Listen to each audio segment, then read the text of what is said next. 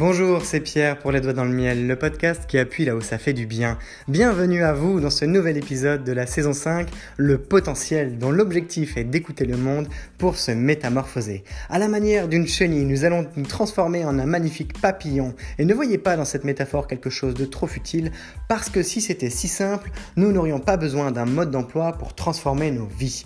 Alors, vous pourrez trouver dans cette suite de podcasts un accompagnement qui va de la réflexion à la pratique, de la stratégie au déploiement, de la théorie à l'expérience, un ensemble d'outils très concrets à appliquer dans votre quotidien pour faire face à vos contradictions, prendre votre vie en main et surtout vous autoriser à vivre pleinement. Vous êtes également invité à noter cet épisode 5/5 pour faciliter sa diffusion auprès de personnes qui en auraient vraiment besoin. Peut-être que vous en faites partie et vous avez ce pouvoir entre les doigts. Le podcast est aujourd'hui écouté par plusieurs milliers de personnes chaque mois dans 27 pays et c'est grâce à vous, alors merci. À nouveau, une bonne écoute, un bon podcast, à vous les studios.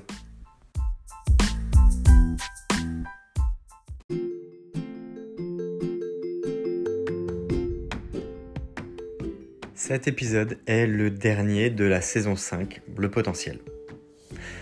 Alors, si ça fait un petit bout de temps que vous suivez Les Doigts dans le Miel, vous savez où est-ce qu'on va. On se dirige vers la notion du collectif. On a passé 5 saisons à établir une sorte d'état des lieux pour être capable de faire face à ses contradictions, pour prendre sa vie en main et s'autoriser à vivre pleinement. Ça va jusqu'au potentiel, mais le potentiel de soi, c'est là qu'on arrive dans la fin de la saison 5 et dans les limites de ce que l'on peut envisager seul. C'est-à-dire qu'on a passé beaucoup de temps à faire le tour de son nombril, on a passé beaucoup de temps à se raconter qu'on était la meilleure personne du monde, on a passé beaucoup de temps à se raconter des histoires qui valent la peine d'être vécues sur le fait qu'on peut bien prendre sa revanche suite à de sacrés échecs de vie, sur le fait que l'on peut faire des choses, que l'on peut changer de métier, que l'on peut déménager, que l'on peut parcourir le monde, que l'on peut multiplier son salaire par 10. Je vous les décris à travers des exemples de mon vécu, je vous les décris à travers des exemples que vous m'avez partagés, je vous les décris à partir de réflexions, des réflexions théoriques, de réflexions spirituelles, de réflexions émotionnelles, de réflexions mentales et de réflexions physiques. Comment est-ce qu'on transpose un ensemble d'environnements, non pas comme des notions binaires séparées les unes des autres avec des « c'est ça » ou « c'est pas ça », mais c'est toujours un ensemble avec des éléments qui se matérialisent avec un équilibre. Comment est-ce qu'on fait pour se rendre compte qu'on est mature ou pas quand on dit qu'on a envie de faire quelque chose, mais qu'en réalité, on ne fait pas du tout ce qu'on se dit qu'on est en train de faire ? Comment est-ce qu'on fait pour s'autoriser à envisager d'autres possibles? Comment est-ce qu'on fait pour sortir sa tête du guidon et digérer autrement les informations qui ont fait qu'on a grandi avec un cadre mental, avec des modèles mentaux? Comment est-ce qu'on fait pour sortir de l'univers qu'on s'est construit depuis tout petit, lié à notre éducation, lié à notre environnement social, lié à notre environnement familial, lié à notre environnement professionnel, lié à notre environnement tout court? En fait, c'est pas très compliqué. Ça veut pas dire que c'est facile, mais c'est simple. Je vis dans un monde qui est celui que je perçois, et pas nécessairement celui que je pourrais décrire de manière informationnelle. C'est-à-dire que les informations qui me parviennent du monde qui m'entoure, je les perçois d'une façon qui fait que je vis ma vie comme je la vis. C'est lié à mes ancrages, c'est lié à mes expériences passées, c'est lié à des expériences empiriques, c'est-à-dire lié aussi aux expériences des autres, c'est lié à ma manière d'interpréter ce qui s'est passé et à le projeter sur le futur, c'est lié à mes peurs, c'est lié à mes désirs, c'est lié à ce qui fait ma rationalité et mon irrationalité, c'est lié à mon interprétation du monde. Au final, on en revient toujours à là, c'est...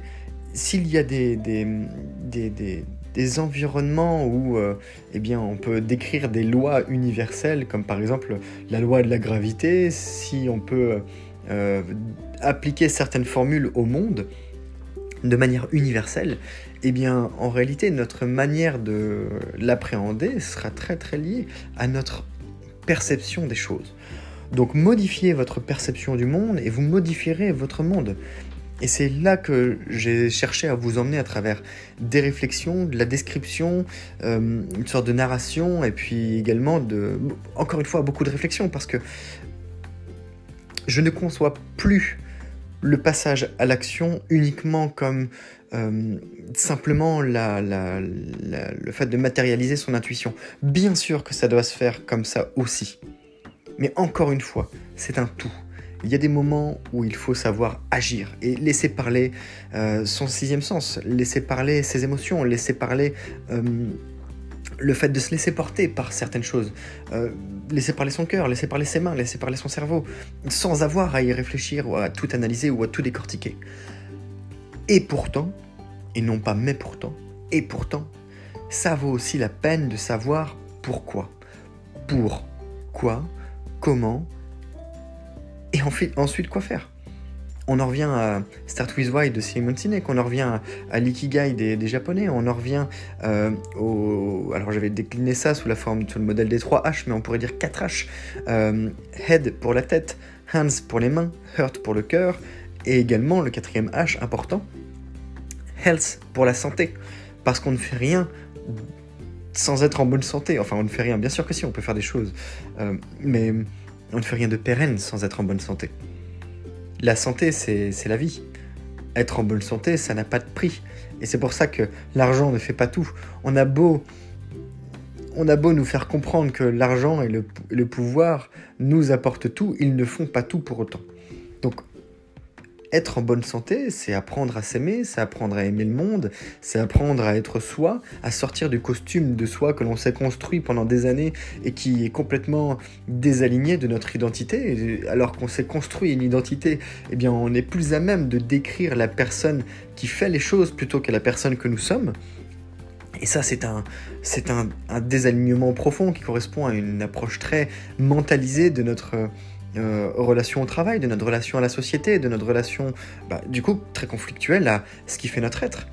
On oublie complètement la dynamique spirituelle et émotionnelle qui est également reliée à notre physique.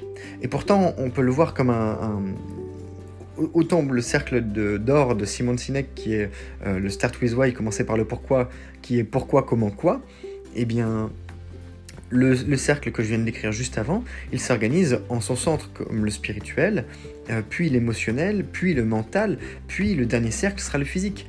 La traduction de ce que notre être se décante systématiquement en physique. Je prendrai encore une fois l'exemple d'une personne que j'estimais énormément, qui est une personne qui travaille avec des philosophes, qui travaillent à l'écriture, qui travaillent sur la gestion et le pilotage d'organisations de plusieurs milliers de personnes. Eh bien, elle me racontait que son mari, à chaque fois qu'il rentrait de vacances, il attrapait des angines. Parce qu'en fait, il n'arrivait pas à exprimer le fait qu'il n'avait pas envie de retourner au travail. Et ça lui bloquait quelque chose dans la gorge qui faisait que il n'arrivait pas à exprimer ça, et ça se matérialisait, son être se matérialisait, son mal-être même se matérialisait en maladie. Et ça, c'est tout à fait incroyable de voir à quel point on a une répercussion de nos sentiments, de notre programmation intérieure, et bien sur notre aspect physique. Donc maintenant qu'on a dit ça, la première saison était la bestialité, c'était être capable de faire face à ses contradictions. Ça veut dire que ça, c'est le cas de la plupart des gens. La plupart des gens, c'est vous, c'est moi, c'est nous, c'est tout le monde, monsieur et madame tout le monde, dans n'importe quelle situation, riche, pauvre, occident, pas occident, asiatique, africain, nord ou sud-américain, on vit dans un monde où on fait face à nos contradictions. Mais on n'y fait pas toujours face, c'est-à-dire qu'on fait avec. On ne se déclare pas comme étant actif au combat contre nos contradictions. En revanche, on vit avec, pourquoi pas, des envies. « Ah, j'aimerais devenir riche !» Mais la contradiction, c'est que je ne fais absolument rien pour devenir riche. Par contre, je me vis par procuration à travers des gens qui me montrent qu'eux, ils ont réussi, par exemple, sous la forme financière. Ça peut être via Instagram, via Facebook, via Pinterest, via les réseaux sociaux, les médias sur lesquels on peut observer des riches multimillionnaires ou milliardaires ou des gens qui sont tout le temps en vacances ou qui vivent de sponsorisation pour être en vacances et attirer du trafic sur les sites internet, sur les lieux de tourisme, etc. Donc ça, c'est un exemple. Ça peut être aussi le fait de se dire qu'on n'a jamais assez avec la maison qu'on a. Ça peut être le fait de se dire je me bats dans un environnement. Ça peut être d'un point de vue mental ou ça peut être d'un point de vue physique. Puisque j'ai parlé d'Afrique, il y a également dans les Balkans des environnements où, à l'est de l'Europe, on se bat encore aujourd'hui pour la liberté. Ou alors, ça peut être du côté de l'Asie où il y a des homosexuels enfermés parce qu'ils sont homosexuels. Ça peut être la privation de liberté, ça peut être de la discrimination, de la répression en masse. Je pense aux Ouïghours également. Ça peut être...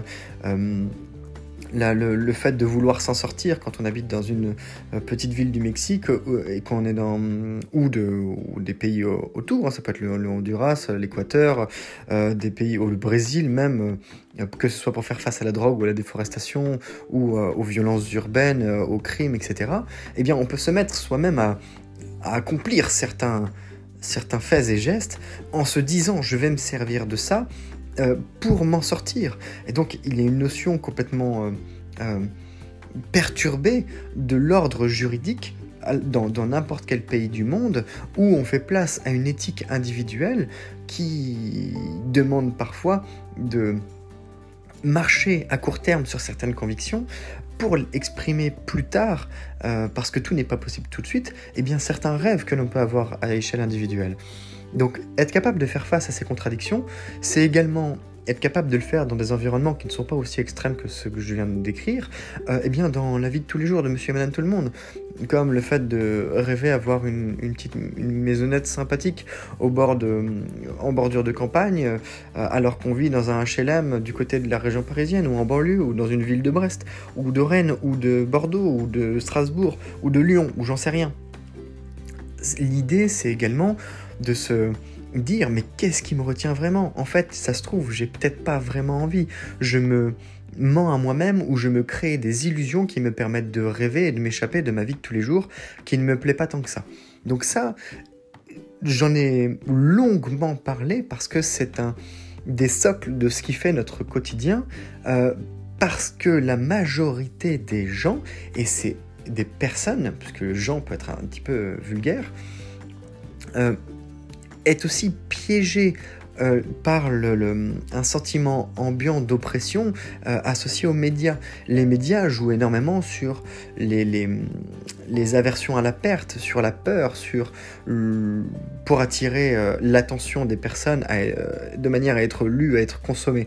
Donc, ce qui s'imprime subjectivement s'exprime objectivement. Quand vous avez l'habitude d'être dans un environnement qui vous déclare être qui vous exprime que vous vivez dans un monde nuisible, malgré qu'il y a des choses très positives, on vous fait vous sentir coupable et on vous imprime également en permanence que c'est mieux de vous plaindre, mais vous êtes aussi à l'abri de pouvoir prendre des décisions qui pourraient vous sauver là-dessus. Parce que vous avez la responsabilité que d'être et d'assumer dans ce monde-là. Et le fait de vivre de manière extrêmement épanouie, de nager dans le bonheur, de nager dans l'opulence, au contraire, est mal vu. Et ça, peu importe les cultures, la richesse, être riche est envié. Être riche est apprécié par un certain nombre de personnes, mais ce n'est pas la majorité. Donc, d'une certaine manière, il y a une culture locale, nationale, internationale et globale de l'image de la réussite, mais pas des moyens de réussir. Et l'éducation que nous recevons actuellement dans des pays occidentalisés, pour le coup, répond à une mécanique industrielle qui mentalise notre relation à la vie. L'aspect spirituel, l'aspect émotionnel, qui sont pourtant les clés de la compréhension de l'ère de la connaissance dans laquelle nous sommes déjà entrés et qui est l'ère post-industrielle que nous avons vécue avec la troisième révolution industrielle, et je vous invite à vous renseigner sur le sujet si ça vous intéresse, et si ça ne vous intéresse pas, Demandez-vous plutôt pourquoi est-ce que, par exemple, vous n'avez pas du tout appris à gérer vos émotions à l'école? Pourquoi est-ce que tout ça est très occulté? Pourquoi est-ce que vous n'avez pas appris à piloter vos finances, sauf si vous avez, pourquoi pas, fait un master finance à la Sorbonne? Mais pourquoi est-ce que c'est réservé aussi à une certaine forme d'élite scolaire, ces choses-là? Donc, il y a tout un tas de notions qui sont à développer sur le plan, dans le monde personnel, via la pratique sportive, via la pratique des arts, via la pratique cinématographique, qui rentre d'ailleurs dans la pratique des arts, via via l'implication dans des organisations où on promeut la solidarité, d'autres valeurs que simplement celles que d'être noté selon sa performance et en écrasant toute forme de risque. Nous ne pouvons pas vivre dans la vie de tous les jours sans risque. Et ce n'est pas ce que nous apprenons. Alors, la saison 1, la saison 2, parce que lorsque l'on fait face à des échecs très forts dans la vie, on peut ne jamais s'en remettre parce qu'on n'arrive pas à les digérer, parce que ça crée de la frustration, parce que ça crée de la compréhension, parce que ça crée des blocages, parce que ça crée des ancrages, à la fois mémoriels, émotionnels, mentaux, spirituels, et ainsi de suite. Mais nous ne sommes pas capables d'aller chercher toutes les clés de ces blocages et nous ne sommes pas capables de les passer chacun parce que nous n'avons que la clé du mental. Or, quand on subit une attaque de panique parce qu'on est incapable de décrocher son téléphone, parce que plus petit on a subi un traumatisme lié à ça, en réalité, d'un point de vue mental, on est tout à fait capable d'expliquer qu'il suffit de décrocher le téléphone et d'appeler. Mais sur le plan émotionnel, on ne se rappelle pas, on n'est pas capable de prendre le recul, et prendre le recul, c'est comme quand vous tendez la main, vous tendez le bras, vous fermez la main, et vous tirez à vous votre main avec le poing fermé. Ça, c'est ce qui s'appelle prendre du recul. Pour lâcher prise, réouvrir la main une fois qu'elle est vers soi. Ça veut dire s'autoriser à reprendre la liberté, s'autoriser à se relâcher, s'autoriser à ressentir d'autres émotions que celles qui nous empêchent de passer certains caps. Et l'histoire du téléphone n'est qu'un micro-exemple parmi des milliers d'exemples que vous-même, moi-même et nous collectivement pourrions entretenir, ressentir. Et nous développons des modèles mentaux très figés, non ouverts, fermés. Non ouverts et fermés étant subtilement différents, mais pour nous émanciper dans le monde. Nous ne sommes pas si émancipés que ça alors que nous avons les moyens d'eux.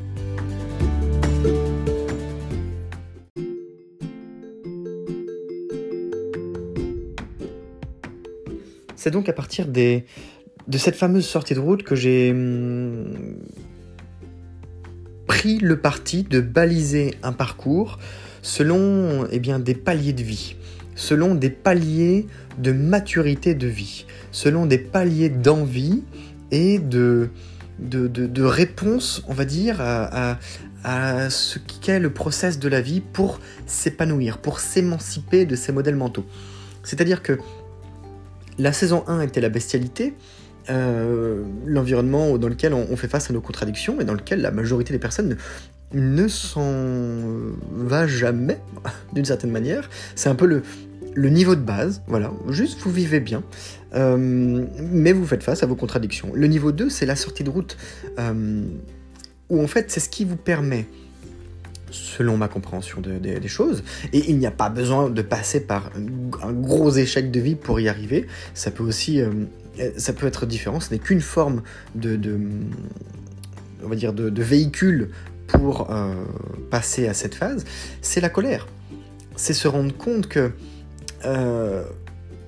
c'est se rendre compte des réalités des choses, c'est être en colère, mais d'abord en colère contre soi, c'est être en colère contre le système, c'est être en colère contre son incapacité à avoir perçu cela avant, à avoir eu accès à l'information avant, à avoir compris l'information différemment avant. Donc il y a une notion de rattrapage, très scolaire finalement dans l'approche, mais qui nous permet d'avancer vers la 3, vers la fin, vers le fait d'avoir faim de revanche, vers le fait d'utiliser ces échecs de vie comme moteur pour avancer, d'utiliser ce qui nous a fait du tort, ce qui nous a fait du mal, bien plus que ce qui nous a fait du bien, malheureusement, parce que c'est aussi très lié à des biais qui sont, par exemple, l'aversion à la perte. Ce que l'on perd nous coûte 2 fois plus cher que ce que l'on gagne, c'est-à-dire que vous préféreriez ne pas perdre 50 € que de gagner 50 €. Vous préféreriez 2 fois plus le premier que le second, tout simplement parce que nous avons une aversion à la perte qui est 2 fois plus élevée que la possibilité de gagner. Donc il y a tout un tas de systèmes comme ça qui existent, qui sont entrelacés, entremêlés, et qui forment un système très très complexe qui est celui de l'humain et de l'environnement que l'on se construit en permanence, à la fois de soi et avec les autres, et à différents niveaux de matrice. Donc il y a une sorte de simplexité matricielle qui est à la fois du simple et du complexe, et qui s'enchevêtre un peu comme un puissance 4 en 3 dimensions. Si ce n'est pas 4 avec le temps. Toujours est-il qu'on y reviendra dans la saison 6, mais cette dynamique de revanche, eh bien, elle peut se combiner avec les 2 précédentes, avec ces contradictions, avec ces échecs de vie, avec cet aspect très animal, très bestial, encore une fois, pour se diriger vers la paix. La paix, c'est la capacité à poursuivre, eh bien, une certaine forme de revanche, mais de manière très apaisée. C'est sortir de cet environnement sanguin, sortir de ce cadre animal en acceptant les choses, en acceptant que, tout simplement, on vit, que d'être capable de mieux faire avec soi, d'être capable de mieux faire avec ses émotions, d'être capable de mieux faire avec sa spiritualité, de mieux faire avec son environnement de travail, de mieux faire avec les autres, d'accepter que ça s'est passé et qu'on peut être en paix en réalité avec toutes ces choses. Et donc moi je dirais que, mais c'est au doigt mouillé et je dis ça comme ça, mais c'est mon intuition me dit que, eh bien, on peut regrouper 80% des gens dans les plus de entre 80 et 90% des gens dans ces 4 premières phases. Pourquoi ? Parce que derrière, ça demande de s'intéresser à ça. C'est pas le cas de tout le monde. Tout le monde n'en a pas ce besoin. Tout le monde n'a pas cette curiosité. Tout le monde n'y est pas intéressé. Tout le monde ne trouve pas l'utilité, même en connaissance de cause. Et donc, on peut très bien atteindre ces étapes sans même avoir cherché à les atteindre. Et on peut chercher à les atteindre ou bien passer à côté. Parce que c'est souvent ce que l'on a aussi sous le bout du nez, qui est le plus difficile à voir. Qu'est-ce que je vois, mais que je ne vois pas ? Ça, c'était une question importante abordée dans la partie 4. Et suite à cela, eh bien, la fameuse saison 5, celle que nous concluons à travers cet épisode, celle qui est non pas seulement la fin, mais le début pour moi. Parce que si vous m'avez suivi, et si vous avez écouté les premiers mots d'introduction, les 5 saisons de Les Doigts dans le Miel, les 5 premières saisons de 5 x 50 épisodes, elles sont très autocentrées, elles sont très égocentriques, elles sont très moi, elles sont dans le jeu, elles sont dans je dois comprendre, je dois faire, je vais faire, je fais, j'analyse, je pense, je questionne, moi tout le temps. C'est comme si nous étions responsable du monde. Eh bien, c'est vrai, mais ce monde a été mal défini au départ. Ce qui fait notre économie néolibérale, c'est aussi la capacité à faire en sorte que chacun se sente responsable d'ailleurs, des choses bien qui arrivent, mais également des malheurs du monde. Et cette responsabilité individuelle, elle fait nous tromper. Elle fait se tromper sur ce qu'est en réalité le monde. Le monde, c'est certes la planète Terre, c'est également notre monde à nous. Et donc le moi, il a toute son importance pour s'exprimer dans le monde, mais pas pour plus s'exprimer, pour mieux s'exprimer. Et c'est un discours qu'on ne retrouve pas assez, ni dans les médias, ni télévisé, ni vidéo, ni lu, ni les journaux, ni les magazines, etc. On ne pense pas assez au mieux. Et il n'y a que quelques esthètes, quelques personnes qui imaginent des systèmes où on fait mieux. On a tendance à penser de façon binaire, et c'est complètement stupide, mais c'est intelligemment stupide. C'est-à-dire que, en plus, on le fait bien. En plus, on est capable de répondre à ces problématiques-là de manière extrêmement détaillée, de manière binaire au possible. L'ouverture vers son potentiel demande à faire mieux, pas plus. Le plus reviendra.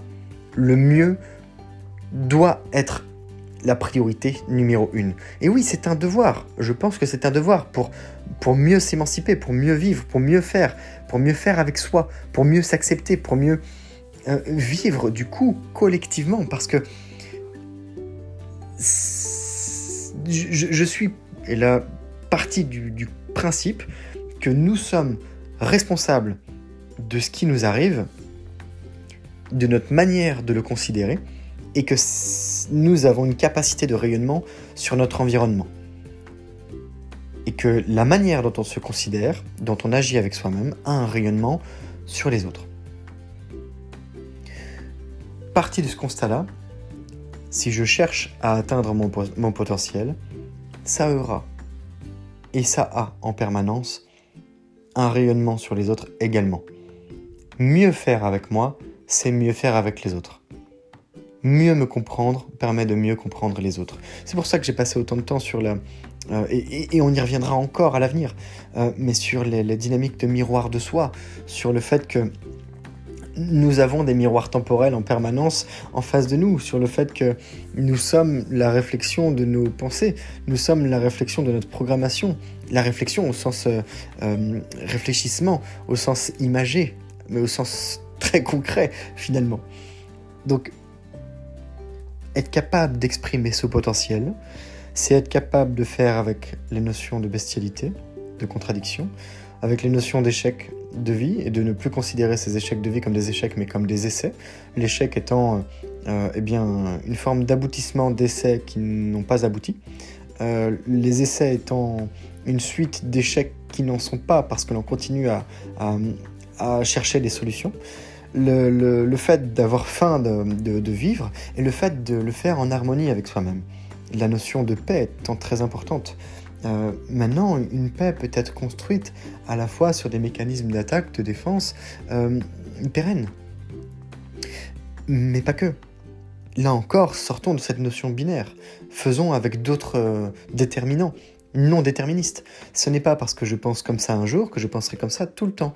Mais si je suis ici à un moment donné dans ma vie, c'est que je l'ai voulu à un autre moment.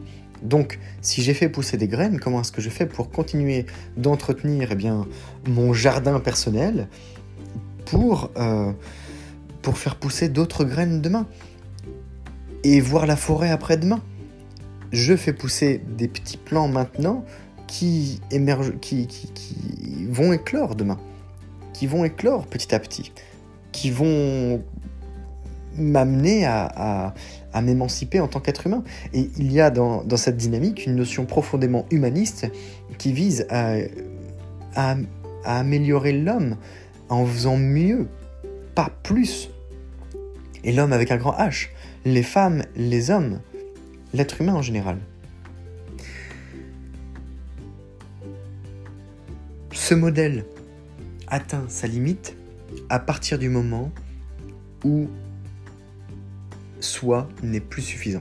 Ce modèle atteint sa limite en saison 5. Alors, je pourrais revenir encore sur les saisons 1, 2, 3, 4, 5, 1, 2, 3, 4, 5, de manière permanente, jongler entre la 4 et la 1, faire des parallèles entre la 2 et la 5, comprendre pourquoi est-ce que notre bestialité et nos contradictions font partie intégrante de l'exploitation de notre potentiel. Pourquoi est-ce que être en paix répond quand même de manière paradoxale à la problématique de fin de vie que nous avons explorée dans la saison 3. Enfin, c'est un méli-mélo, parce que c'est un ensemble de fils rouges qui s'entremêlent pour former un fil rouge plus grand, celui de notre existence.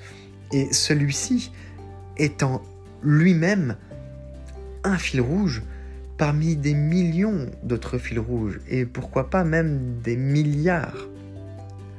Tous ne compteront peut-être pas à notre échelle. Mais les autres êtres humains sont des gens comme nous. Ils ont une spiritualité, ils ont des émotions, ils ont un mental, ils ont un corps physique. notre perception de ce qu'ils peuvent apporter au monde dépend également de notre perception de nous-mêmes et de ce que nous pouvons apporter au monde. Si je suis dans une dynamique d'expression de mon potentiel, alors je peux me rendre compte que mon potentiel ne s'exprimera pleinement que lorsque je l'aurai exprimé avec les autres. Et c'est, on va dire, l'aboutissement de ce que j'ai appelé une nouvelle vision du monde, mais plutôt une nouvelle vision de son monde, du monde que l'on s'est construit. Petite pensée à ces mots d'il y a quelques instants. Mon monde, c'est notre monde, mais ma perception de celui-ci. Votre monde, c'est également mon monde, mais votre monde sera perçu par vous-même d'une certaine manière que je percevrai différemment.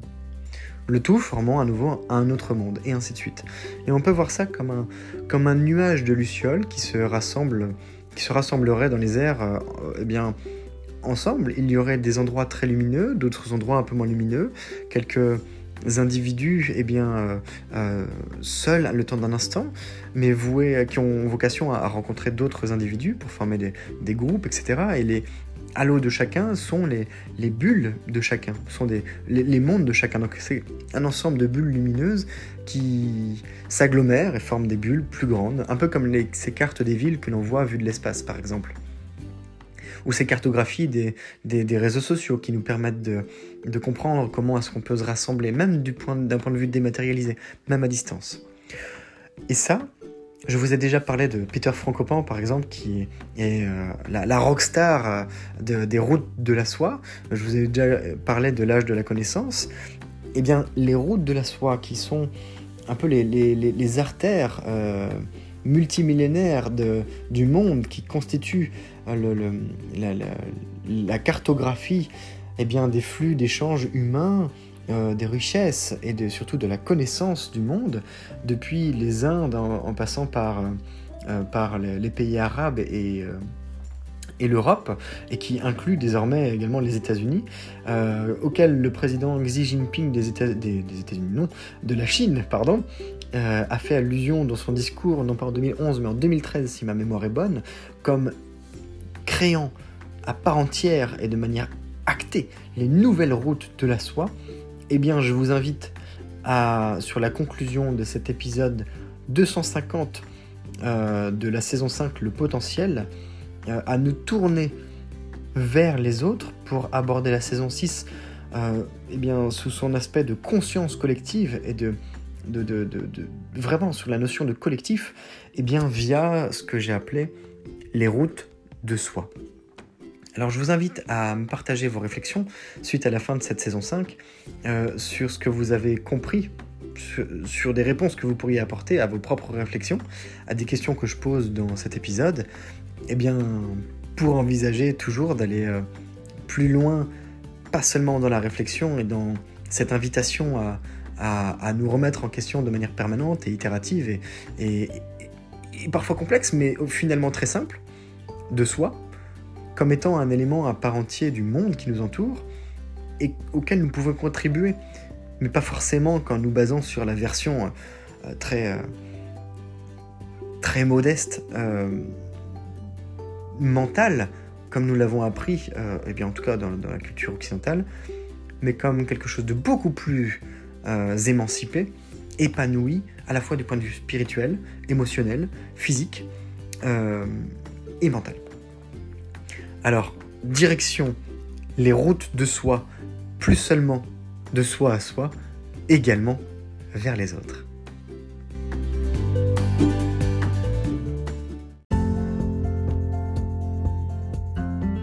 Cet épisode touche à sa fin et vous trouverez la suite de l'histoire demain, ou encore si vous écoutez le podcast d'une manière non linéaire, sachez que c'est comme une histoire, un processus qui est raconté au travers de différentes saisons. Vous êtes dans la saison 5 en ce moment, le potentiel, qui fait suite à 4 saisons, la bestialité, la colère, la faim, la paix, et Dans l'ensemble, c'est vraiment un processus, une histoire que vous êtes invité à découvrir, que ce soit en picorant dans l'étagère pour y découvrir vos plats préférés ou encore d'autres que vous aimez un peu moins, de la même manière que vous pouvez contribuer à cette histoire en partageant pourquoi pas vos témoignages, en vous abonnant à la page Instagram Les Doigts dans le Miel ou encore en envoyant un message vocal depuis l'application Encore, puisque c'est possible de vous insérer, de vous intégrer dans le podcast de vive voix.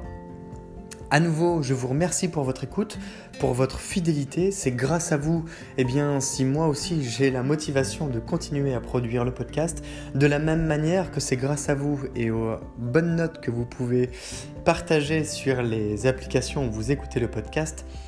C'est grâce à ces bonnes notes que le podcast s'est diffusé auprès de personnes qui ont plaisir à découvrir ce qui y est dit. Je vous souhaite une belle journée et je vous dis à demain. C'est Pierre, Les Doigts dans le Miel, le podcast qui appuie là où ça fait du bien.